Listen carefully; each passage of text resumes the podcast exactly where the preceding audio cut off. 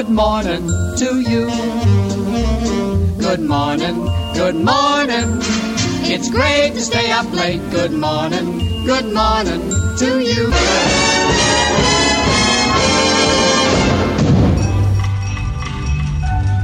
This is WPTF Radio, Raleigh, North Carolina.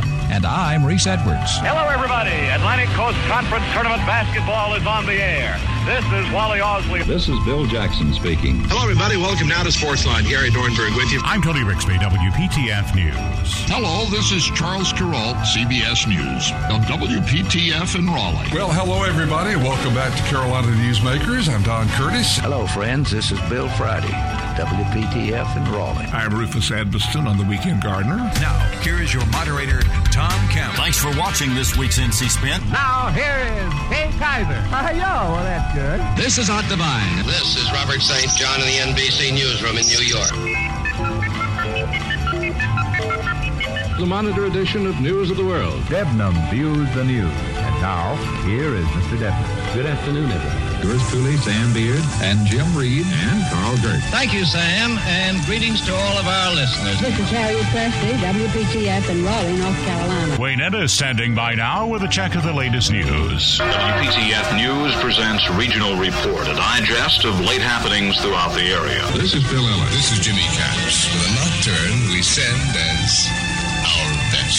This is Bill Hope. This is Warren Barfield with Kingham Scott at the organ and a program of familiar carols. Good morning, this is Phil Franklin. And this is J.C. Knowles with the North Carolina Collection on WPTF. I'm Mike Blackman, WPTF News. This is Robert Hager, WPTF News. This is Bob Farrington. Good morning, everybody. Charlie Gaddy here with Ask Your Neighbor. Mario Dell here. Fess Parker, our guest this morning here at News Talk 680. Well, Jack Boston, that was a great introduction. Everyone, great to have you with us. This is North Carolina's Morning News. I'm Brian Freeman on WPTF. Hello, I'm your friend Bart Rittner. Good afternoon. Welcome back to the Bob Butler Show. And this is Ned Champion reporting. And here is Carl Venters. WPTF is the voice that shares with its neighbors what it's like to be living the life of Raleigh. This is Charles Osgood wishing Mike Raley and Ann Clapp congratulations on the anniversary of WPTF's Weekend Gardener program. This is Donna Mason on 680 WPTF. And I'm Dick Stork in the WPTF Record Vault. Good morning to you. Johnny Hood on the Southern Farm Network. Well, howdy, everybody.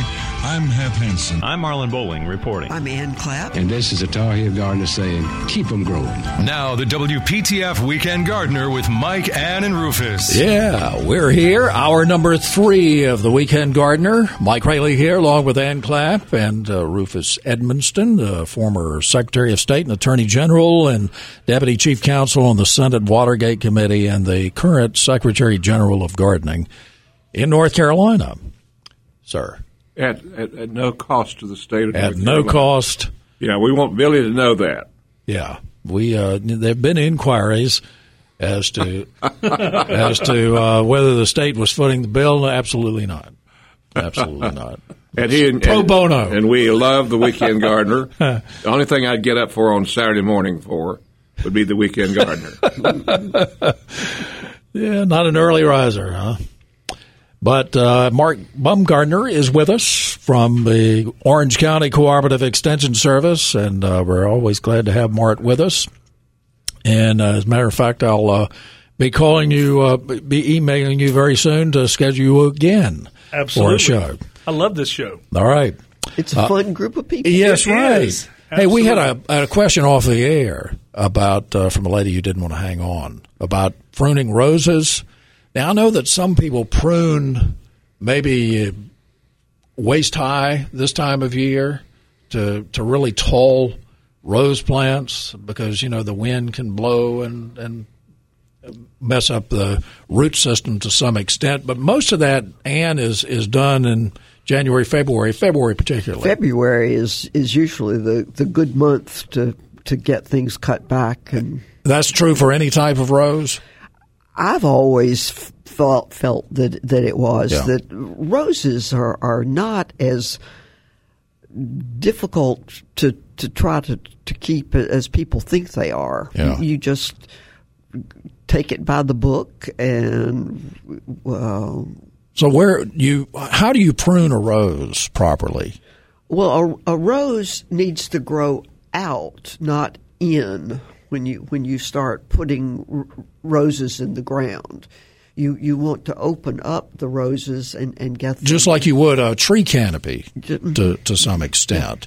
And what about? Uh, I know there there are certain places on on the rose stem that you make the cut. you you do you've got to look at at the way the the plant is shaped, Mm-hmm. and you want it shaped so that it goes out Right. rather than going in when uh, the plant is is growing. So you're cutting the outside bud or the buds so that the outside ones are are continuing to move outward and or cutting. outward, and you don't want them going back to the to the Yeah. inside. You want to And you take you make the cut right above a bud?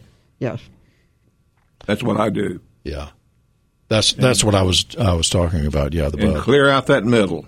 Oh, please get that center of it. And cleaned when you prune trees, Mart, that's uh, something you, you. It depends on what kind of tree it is. I mean, uh, if you think about a peach tree, for example, you want to have an open center. So basically, you're cutting the main the main trunk, the main stem uh, out of it, so that it's growing out, and, and any kind of uh, things that's being shaded underneath, uh, the, the fruit's going to be growing in that open area. Yeah. So if it's being shaded out, or if it's going straight up, you'll cut it out. But again, like an apple tree, you want to have a central lead going up, or like an oak tree, the main stem is, is up and then Yeah. and it shapes outward. Sure. You, And you, mentioned Polk County a while ago. Yeah. Do you know if that's a great peach growing county in North Carolina? I didn't. I hadn't thought about that. Polk I know County Anson is. County is, and of course the Sandhill area. Yeah. But uh, I hadn't thought about Polk County.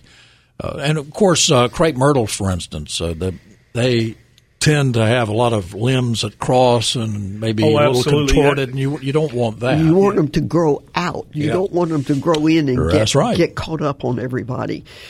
Very good. Okay, well, I hope that uh, that helps the listener, and and I'm sure that you can go to. Uh, I, I've already done it. You can go to uh, how to prune roses, ncsu.edu, or how to prune roses in North Carolina, and, and a lot of these. Uh, North Carolina State University Cooperative Extension Service leaflet articles will come up and uh, help you, and some from different counties and others generally from the university. So, yeah, that, that helps a lot. Let's go to Gary in North Raleigh. Gary, good morning. Good morning, everyone. How can we help you today? Um, we live in the North Raleigh area out near Falls Lake, and I'm looking for, I say that uh, to say that we have a lot of deer here, so I'm looking for an evergreen shrub that uh, the deer don't like and will grow well in the shade. Um, I don't know of any of those. well, you know, we come back to that uh, fragrant osmanthus. They, I, I haven't noticed. Of course, I'm not, I don't have. I have. I've seen deer come through my yard, but I haven't noticed them bothering the hollies. Uh, the hollies were going to need more sun, but I have uh, osmanthus that that grow fine in shade. You're not going to get the blooms that you would if they were growing in sun. Would you spell that? Osmanthus. O S M A T H M A S. Os. Osmanthus. Yeah, yeah. M A N T H A Okay, S. all right. Osmanthus. We we do in this uh, particular case. Uh, I planted a number of years ago some Chindo viburnums that are uh, about 15 feet tall. They've done extremely well. They're beautiful, dark green foliage. This will be um, about 10 feet in front of those. That's why it has the shade uh, specification that I mentioned. The um, that same area, we have two uh, camellia uh, camellias that are blooming now. They're beautiful, uh, I, uh, but they get partial sunlight part of the day. And we also have a gardenia that does very well, but it too gets the sunlight. So I say that to say that I thought about camellias and take my chance on the shade, but because I know the other camellias grow well. A deer do love to nibble on camellias, though. Oh yes. Gary, can I can I also turn you on to a uh, great website? It's called uh, Plants, the Plants Database. Um, you can go in there and customize uh, your search for uh, resistant to resistant challenges, and and uh, deer are one of those. um, and you can put in your uh, the light requirement, uh, but it's uh, plants.ces.ncsu.edu, and then click on the Find a Plant. It's called the Plants Database. You can even even Google Plants Database at ncsu.edu, um, and you just go in on the left side and find a plant, and then say, "Hey, turn you know low light requirements um, and uh, resistant to deer," and, and it'll pop out a list of things that uh, that you can possibly use for your specific need. Now I know that uh, I, I just looked that up to a certain extent. There's a list, a Chatham County list that they compiled there, and uh, tea olive is among the plants that deer seldom mess with. Wax myrtle is another nandina, and you can you can as I mentioned you can grow the uh, tea olive of the osmanthus in uh, some shade, but it's it's certainly not going to produce uh, those sweet blooms as much as they would in, in sun or, or part sun even. But uh, that that is certainly one of them. The, there's quite a there's quite a list. Most of them, inkberry, for instance, most of these the hollies they, they need really need sun. Yeah, uh, we have um, just to show, but to uh, I guess further give you an idea of this location. There's full sun, probably six feet from this particular place where I need to or, or want to plant that evergreen. Uh, right. So it's very it's very near direct sunlight, but it itself is would be in the uh, the plant itself would be in the shade. Um, are you looking for a broadleaf evergreen, or are you looking for a needle evergreen? Broadleaf. Okay. Let's see. I'm just looking at some of the different characteristics here. Broadleaf. Uh, there's a 60 uh, different different uh, uh wild olive. I don't know. Uh, um, see, wintergreen, striped wintergreen. What about that smaller uh, magnolia? The little, little boy, they call it something boy. Little little Jim. Little, but I, I, think that probably all need. I think they probably all need sun. Too much sun. I think they probably thrive more in, in sun. Yeah. Well, the uh, the setting there is a natural area nearby, but um, the camellias just look great uh, coming up the drive, and uh, yeah. the gardenia, you know, looks nice when it's in full bloom, and then it's a nice evergreen the rest of the year. Um, I well, I, I, would I would suggest a mix. Uh, you know, I don't have any problem with with. The, you know, I, I, think I'd take a chance with the camellias. Right. I definitely As one take of chances with camellias. Yeah, even with uh, and, and, of course you you have a, a, bunch of them. Rufus, do they bother yours a lot or no? They don't because they they they can't come across the fence. Well, that's right. Yeah. Well, actually, they've never. The, the ones we have, uh, we planted years ago, or I did, and uh, they flourish, and the deer have left them alone. Oh, okay. Well, I'd go for I'd go for the camellias definitely. Well, I, I was sort of uh, I was headed planning to uh, head for a nursery nearby today, or two of them actually.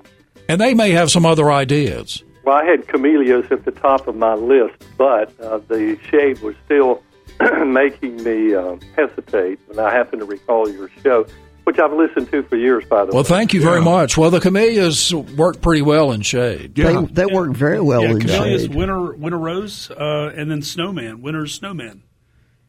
So okay, you we've made a decision. camellias right. it is. Yes, it is. And obviously, there are a lot of different types of camellias. Oh, there yeah. are lots of so, different camellias. They're blooming I, well. I've been on the uh, internet this week uh, perusing the uh, camellias, and you're yeah. right. There are many of them, and they're all beautiful. Very good. So I'll, I'll I'll stay with that. All right, Gary. Well, call us back sometime. And let us know what you planted.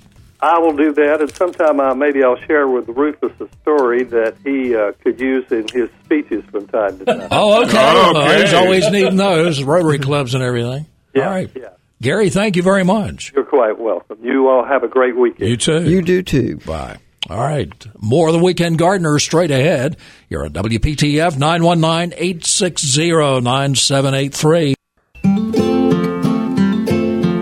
You're listening to the longest running gardening show on the radio. It's the WPTF Weekend Gardener with Mike, Ann, and Rufus. We're back on WPTF with the Weekend Gardener at 1025, and Ken is with us. Ken, good morning. Hey, how are you guys? guys. All right. How can we help you this morning? And, and, and, well, I got I do these. I, the uh, the intro that you played with all the personalities tells you how old I am because I recognize most of the voices. Good. Uh, you know, uh, uh, uh, Carl Venters. Today is Carl Venters' birthday. Oh. He uh, was was president of Durham Life Broadcasting for uh, years and and helped. he he started our sister sister station WQDR which uh, was the first one of the first album rock stations in, in the country back in 1972. Before that, it was WPTF FM. So. Yeah, they would give you the uh, Dolby tones, and you could record the album at night, not have to buy them. That yeah, a lot like a, a, he was ahead of his time. Yeah, well, Carl Venters definitely was, and uh, a great Marine officer, and and uh, he he was a he is and was a, a tough guy, very very smart guy. I was sorry to hear uh, on the news that Barbara Heisler passed away.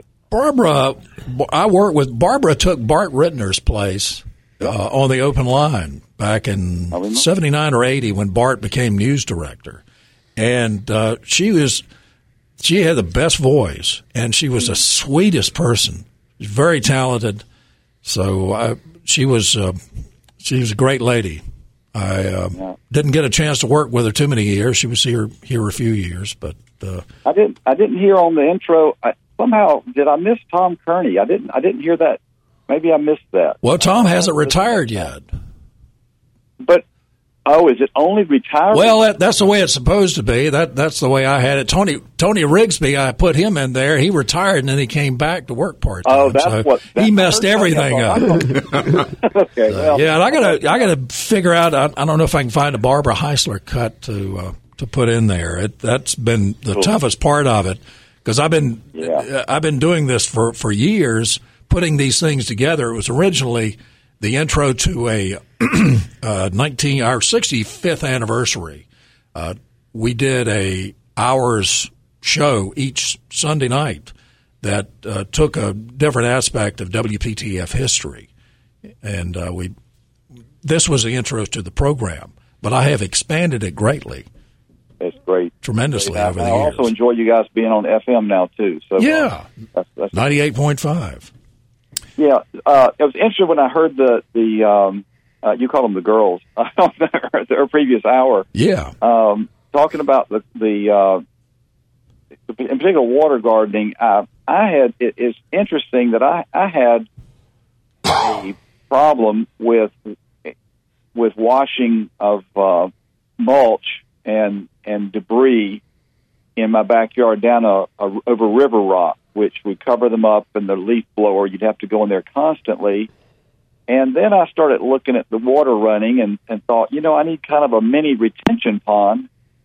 So I had a a, a brick wall with with not brick with the paver, the little uh, yeah. trapezoid shaped pavers. Mm-hmm.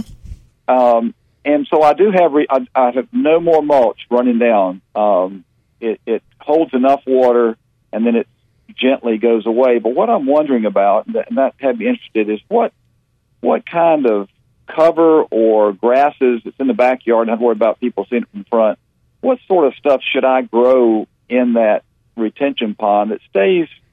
You know, if it, if it rains once a week, it's it's pretty damp in that little area because we get a lot of runoff from the neighbor, and I'm I'm kind of retain, holding it uh, and letting it out slowly so it it doesn't uh, doesn't wash my stuff away. And of course, that helps the environment because it keeps it from going to the storm drain.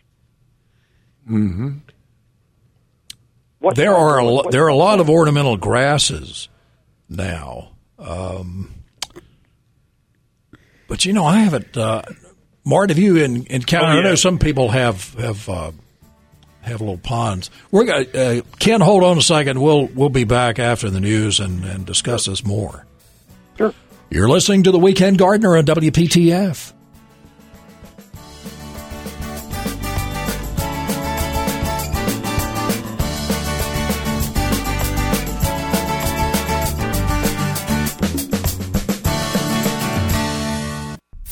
Let's get back to the WPTF Weekend Gardener with Mike, Ann, and Rufus. Okay, and uh, Ken was talking about growing grasses in a uh, retention pond area, wetland area, and, uh, and it, yeah, go ahead. there's not water. I mean, there's. I mean, it it it's dry within five or six hours after the, a big rain. I mean, it, Yeah. it goes. But it kind of stays stays moist or wet. The, the area, it does because because it yeah it does.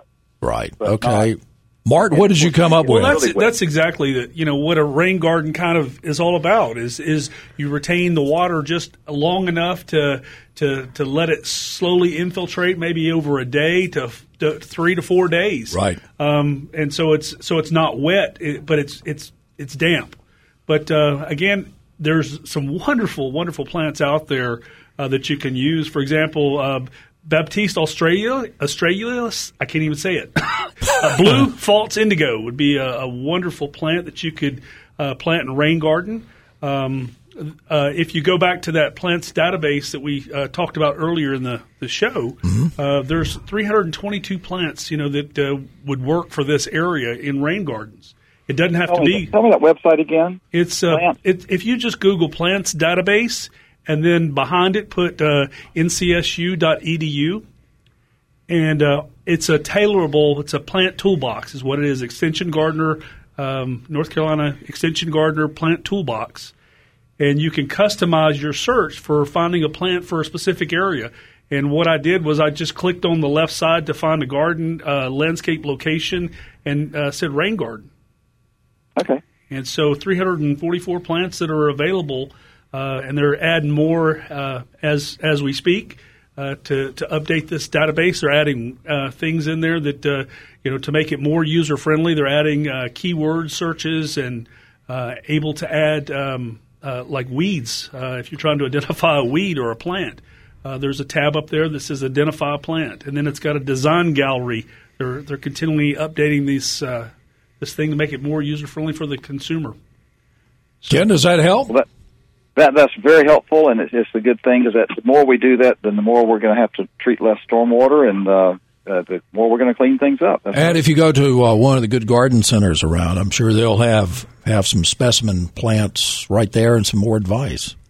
Ken, how do you how do you gradually let the water out? Do you have a, a spigot of some kind?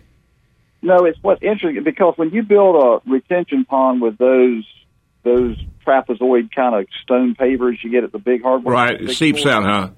It seeps through, and I, it's three stones high, and um, and the first stone is about even with the ground on the backside, so it's Right. kind of the the top two are above it, and you'd just be surprised at how little. I mean, if we get like that gully washer we had last week when I think my rain gauge said four inches. Sure. Um, it it was up to the top, and and a little bit went over the top, but but you would just see it creeping through a bunch of little holes like the little Dutch boy trying to stop it up, Mm-hmm. and that was just enough to keep my from washing even downstream from it. I actually it, it was just enough to keep my river rock from getting inundated with uh, all the the pine straw and and mulch that that was up above it higher than that. So Yeah. it's great. It's a great thing, and it it, uh, it also keeps it from running into my other neighbor's yard. So it's coming from one neighbor, and I'm keeping from passing it on to the next. Well, that is definitely a, a great stewardship program that you're working on there. Uh, anything we can keep uh, that you know the biggest polluter of of storm water uh, is is sediment, and people don't realize that. They think it's uh, it's these chemicals from you know fertilizer, long runoff, and stuff like that. But it's actually sediment. So uh, by slowing the water down, holding it as long as you can, really does. Uh, help out the environment because it, it lets it uh, go into the ground system as opposed to the storm drain system. And, and sediment is a good description of what the base of that looks like because it is black, fil- tiny, tiny, fine black. Uh, that's right there now in my in that little pond area. So it looks like it would be really rich to grow something in. There, uh, there is a book. Uh, uh, one of the professors at NC State in landscaping. Um, it's uh, Helen Kraus and uh, Ann Spafford. Oh, I know is Ann. They yeah, are Ann- good. It's Both called of Rain Gardening in the South. And it's a really good book.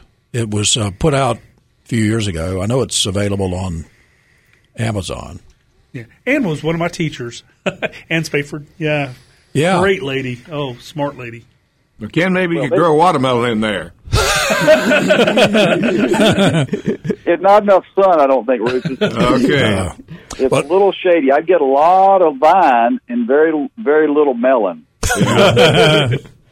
Ken, thank you very much. Thank you. Yes, sir. Uh, Liv, I believe, uh, is in Harnett County. Liv, good morning. You're on WPTF. Good morning. Thank you so much for taking my call. Yes, ma'am. Thanks for waiting. Glad to. Informative. I have a an elephant ear plant that I have had uh, through the summer in a large old iron wash pot, and it's now been nipped by the frost, and I can't keep it in the wash pot. I can't move that around. Uh, what's the best way I can remove it, and hopefully, is it a, is there a way I can keep it over the winter under the house? And your direction. You certainly can. yeah, you certainly can. If you you just need to dig it up, dig up. It's it's it's a big tuber. Yeah. Basically, it's huge. Um, uh-huh. I, I, assume how big how big was it? I assume your your elephant ears were probably uh, probably four feet tall. At least, yes. Uh huh. Yeah. Well, you're and gonna... oh, 10 or twelve um, stalks. Oh wow. Okay. So what I would do is just just cut that back. Um, you know, the the cold won't kind of make it turn into a mush. So just cut it off, uh, trim it up, and then just dig down and, and get that uh, big tuber up. And then you can take the tuber itself and you can almost trim it all the way down to, to the small roots off of it without a problem and just put it in a, a place that's uh, cool but not uh, where it won't freeze, and it will overwinter. Uh, it just needs a little bit of moisture so that it uh, doesn't dry out. I put mine in a burlap sack and it works just fine. that. Well, if I'm putting it under the house, do I need to put anything under it to keep it from uh, getting too wet if it's if it rains? I mean, do I put it on plastic or is it better to put newspaper and I'd put. I mean, I, would probably put it up on put it up on a block or something. I mean, just just so so it's not sitting in water if you have a, mm-hmm. a big rain event or something like that. But uh, okay. just get it up off the ground. Uh, put it on a packing, uh, you know, pallet or something like that, a wooden pallet. Um, but, Very good. I can do that. Yeah, put it on a you know, put a rag underneath it or something around it, mm-hmm. and, and it'll do just fine. Well, I've kept it for. I don't remember how I did it last year, so I really appreciate your advisement. Thank you, sir. And you all have good growth. Or if it uh, if you got a burlap sack, you yep. can you can carry it with you yeah. well, wherever you go. I've, Live, I've been successful with those, you know, just leaving them out in the yard. I mean, but but again, if it's in, if it's in a big you know metal pot, it may freeze yeah. Yeah. freeze it solid. So that's I think that's kind of how how I would do it. Thank you so much. Thank you very much for calling, Liv. Yeah, I hope you have a nice day too. You too. Bye. Bye. More of the Weekend Gardener straight ahead here on WPTF 919 860 9783. It's 1045.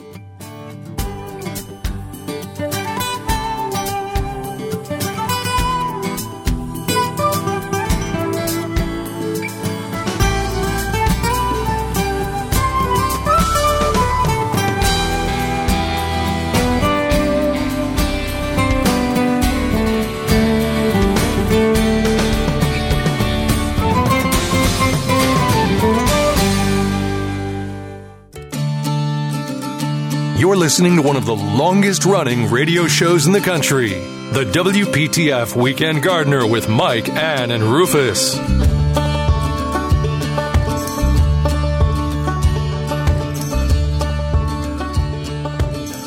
We're back on WPTF with the Weekend Gardener. Mike Raley here, along with Ann Clapp and Rufus Edmisten. Uh, Mart Bumgardner is with us from the Cooperative Extension Service in Orange County. And uh, we were delighted to have a couple of Kay and Melissa from his uh, Master Garden, the current class, which is uh, with Zoom and apparently very successful. It's uh, it, it's really amazing to me that uh, how many things can be, how many meetings can be conducted, and and uh, people really got something out of this class, and it's almost over. Certainly have, and we've really, really, they've done a great job. Great group. Oh my gosh, what a smart people. Much so, smarter than I. So you, you, what, you do this every two years every two County. years we do, we do, and and uh, it's it's uh, we've had some fantastic speakers uh, that that participated in, and we have three more classes left of this year, and and, and again we're having a, a, a blueberry pruning. Uh, we're going to have uh, half the morning is going to be dedicated to the master gardeners, and then half is going to be dedicated to the public to be able to come out uh, to a mas- to a, a, blueberry pruning workshop that we're going to have in January. Mm. So uh, they'll have to sign up in advance, uh, contact the extension office, and we'll give them go to our website and uh, we'll have that up uh, probably next week. Um, um, if they're interested, and then just sign up ahead of time so that we can still social distance is, is probably going to be the most important thing. People will need to bring their own pruners um, and uh, make sure they're wearing a mask uh, and dress appropriately because it will be cold. Sure, uh, we think it, it's supposed to be cold. it's supposed to we be. We think it will be cold. Yes, that's right, and uh, know, the mask is is uh, critical, and then uh, we'll probably take temperatures as people come in just to make sure that we're yeah. safe and uh, and and we'll do the responsible thing. Yeah, absolutely. So this is a time of year. I'm sure you you get plenty of calls year round from the public in Orange County. What are some of the topics? What are some of the questions that the master gardeners and you are are taking from the public right now? Um, probably the biggest right now is uh, how do I protect my my either my my perennials over the winter is probably the some of the bigger questions. Um, and how do I prevent uh, uh, you know this Does, you know what do I do about cleaning up the diseased crop that I had last year? Um, you know, sterilization of, of equipment and putting their, their garden to bed and, and about cover crops. You know, yeah. we're getting a lot of interest now in cover crops, and I think that's fabulous. Um, you know, putting some things in so that uh, soon in the spring when they're ready to wake up their garden, they can uh, terminate those cover crops. And this is a vegetable garden, a vegetable course, garden, and and uh, you know just some areas that they're uh, interested in in maybe replanting next year.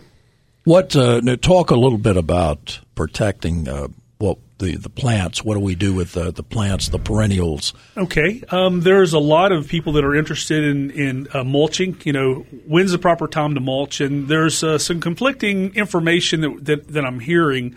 Um, some say, well, it's better to, to mulch in the winter after the plants have already uh, have have already gone, gone dormant because uh, you you don't want to create that false uh, heat there, and so um, but but again, it goes back to you know most people uh, as they are going into the winter do a lot of mulching. So so the question is, what's the best time to do it? Um, I, say whenever I have the have the oh, most time. Yeah, when you got time. That's right. So uh, I'm I've been busy myself uh, personally um, spreading uh, mulch and wood chips, uh, creating a new bed uh, for for my family um, moving a few shrubs around that uh, have have gotten overcrowded and uh, are in the wrong place, and uh, so that's what I've been doing. This is a good time of year oh, to move yeah. things and to plant things. It is, yeah. it is, and you know, uh, it's um, again, it's it's all a little. If we wait a little, our temperatures just are now starting to freeze, so um, you don't want to have the the heaving issue if you try to plant when it when the ground's frozen is not too good. Mm-hmm. So so it's it's still not too too late to, to move plants. To uh, I've been separating uh, canna lilies, you know, separating bulbs and stuff like that, and pulling them out of the ground and going to move those and uh, doing a little bit of landscape work. Um, but uh, no, it's not too late to to go ahead and do some of that. Um, you know, yeah. shifting things around. Well, I'm pulling all the annuals, cutting cutting back to the ground the perennials, and then I take every leaf I can find on the place and put about eight inches of of leaf matter over that. That's a good way to do it. And, and some of the some of the things I, have found is I've kind of healed them up. I, I, I do like you do is I chop my leaf matter up and um, and then once I, have got all these uh, chopped leaves, then I'll have it in a pile, and then some of my, my plants I'll put it in there and kind of hill them in yeah. to protect yeah. them over the yeah. winter. Uh, things like figs, if I've got a new fig, uh, sh- you know, shrub in, um, I'll put a lot of leaf litter on it. You know, eight to twelve inches of leaf litter just to to hold that, so it'll kind of. It's amazing what leaves will do. That's right. It's like the, the hibiscus. I cut them back about six inches to the ground, pile a foot of leaf mulch on it. And that's and the that's the hardy hibiscus. That's the hardy hibiscus. Yeah, that are so popular.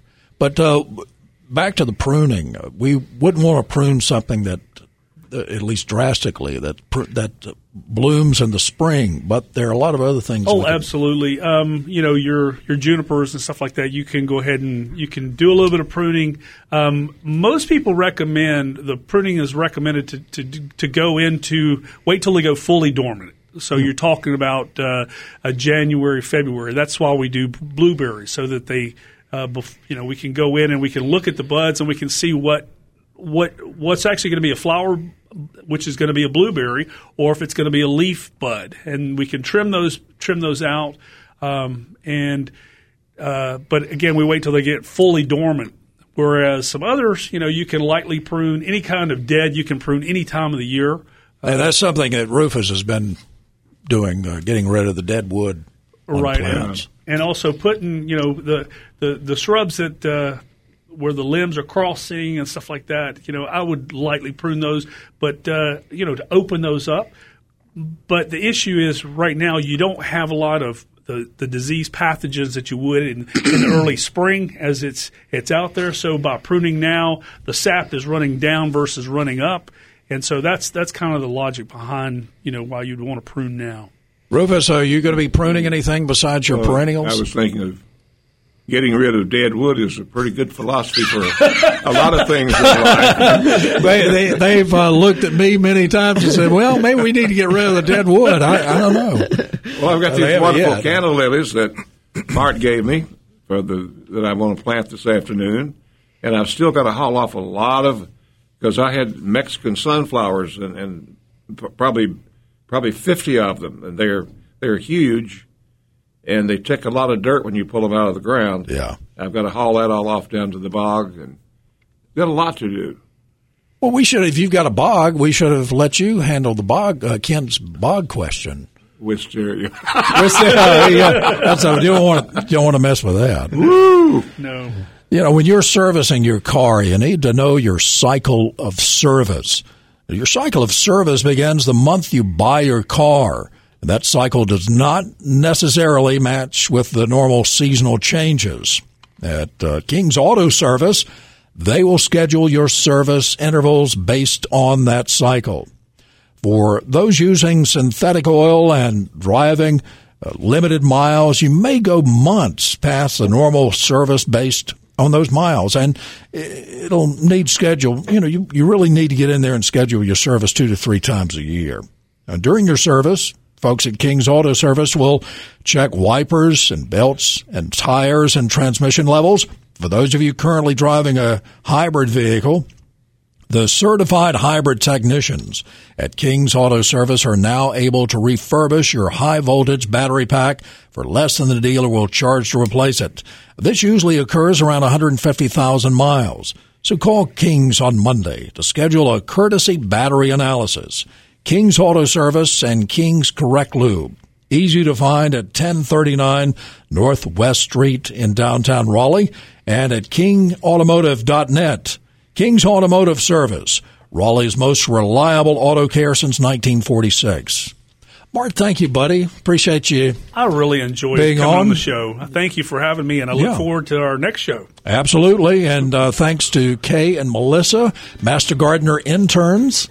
They're wrapping up their classes, and good luck to all of those folks. Brother Good to Rufus. have new ones coming That's in. right. Miss Ann was one. Uh, Brother Rufus, thank you very much, Miss Ann. Absolutely. God love you all. We'll see you next week on the North Carolina News Network. Hey.